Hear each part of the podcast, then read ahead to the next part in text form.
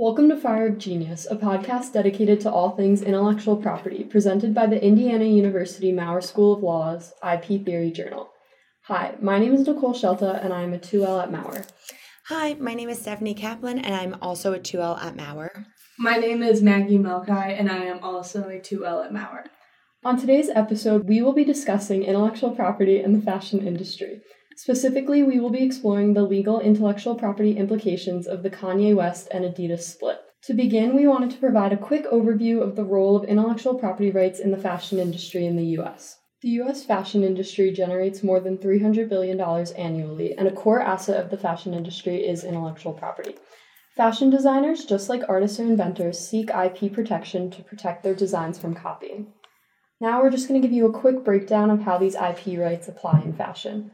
Trademarks are probably the most visible form of intellectual property in the fashion industry as consumers know brands and often prefer them.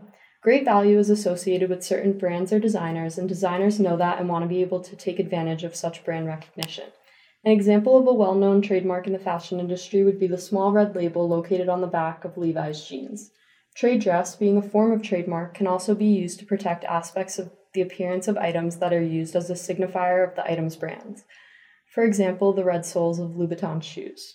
Fashion can also be protected through copyright law if the piece is considered to be like a work of art.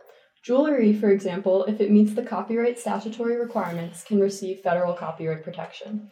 However, since clothing is considered to be a useful item, only certain aspects of clothing design are protectable. The Supreme Court made this clear in its 2017 holding in Star Athletica, a feature incorporated in the design of a useful article is eligible for copyright protection only if 1. The feature can be perceived as a two dimensional or three dimensional work of art separate from the useful article, and 2. The feature would qualify as a pictorial, graphic, sculptural work, either on its own or in some other tangible medium of expression if it were imagined separately from the useful article into which it is incorporated. So, patents are also available in the fashion industry, but are probably not the most used intellectual property protector simply because of the nature of patents. So, but patent designs a subspecies of patents do offer protection for the decorative or ornamental aspects of functional items. So, in the fashion industry, a design patent could provide protection for a certain shoe or handbag that contains some sort of functional element that is especially decorative. A well known example of an issue over a design patent was in 2016 when Nike sued Skechers alleging infringement of their design patent. Nike alleged that Skechers Skechers infringed Nike's designs of its Flyknit sneakers. Nike boasts that its Flyknit technology provides support and breathability for each cut, stride, or strike.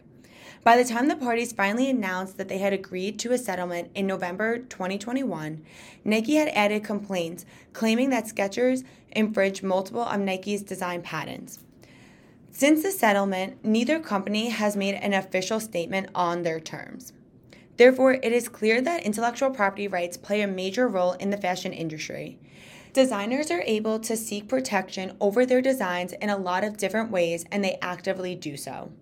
Um, in the context of what we're talking about today with Adidas and the Kanye West partnership, Kanye West Company controls a portfolio of more than 160 trademark applications and registrations for his Yeezy brand. And this is especially relevant now that Adidas has terminated its partnership with Kanye West. On October 25th, 2022, Adidas said that it was immediately ending its partnership with Kanye West. In its statement, Adidas said that ending the partnership with Kanye West would have short term cost of up to $146 billion. It also said that it was the sole owner of all design rights to existing products under the partnership.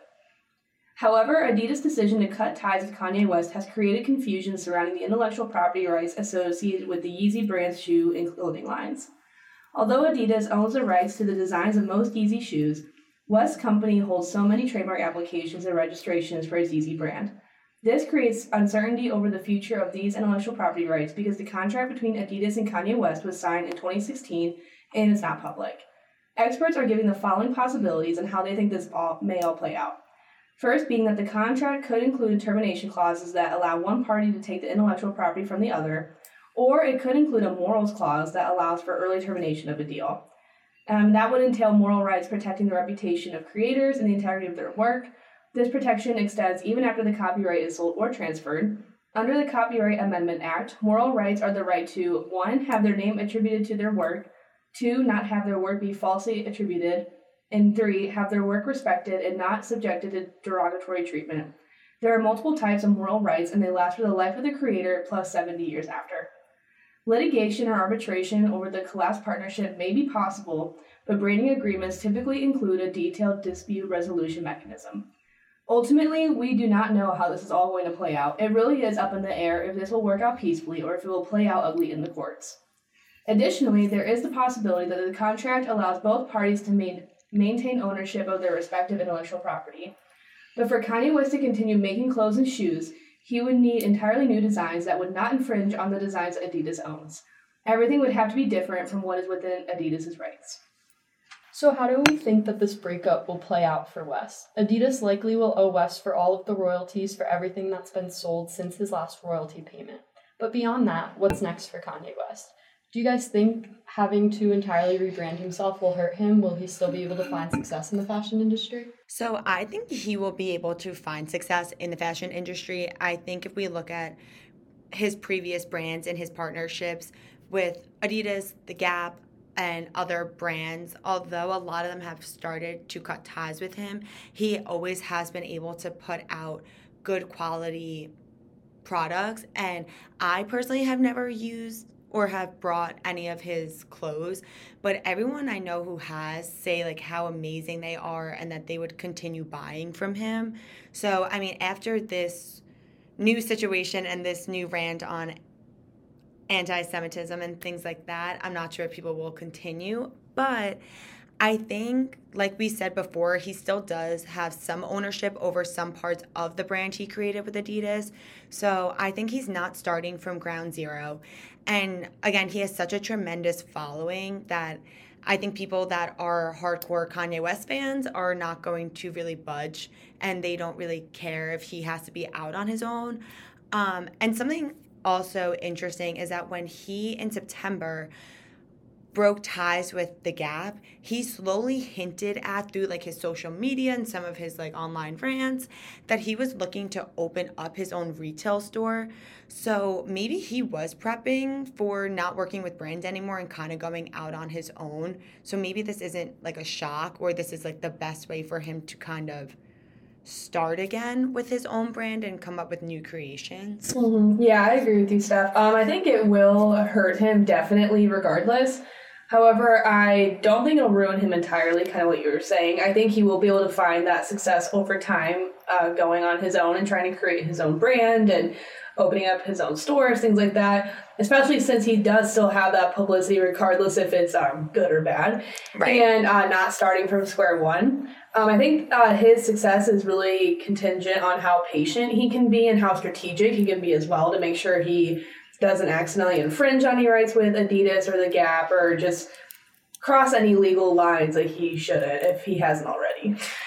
So, Maggie, something that you said earlier was the idea of we're not sure if this is going to be settled outside of court or be pretty ugly in court. And kind of from Kanye West's background, I personally could see a lot of copyright infringement coming from this and him kind of having those that I don't care, this is my brand, and kind of using that as he goes through his next steps, where we'll see a lot of intellectual property infringement between Kanye West and Adidas. Definitely.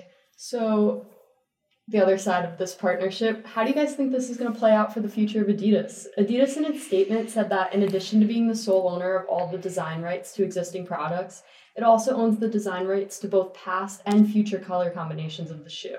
In 2017 and 2018, Adidas obtained a series of design patents for the Yeezy Boost 350 shoes, which offers them a lot of opportunities for adapting the brand. However, do we think Adidas is going to take advantage of these design patents? Honestly, I don't know. I don't think so. I think they probably want to distance themselves as much as possible as they could, but that's just my opinion. What do you guys think? I agree with you, Nicole.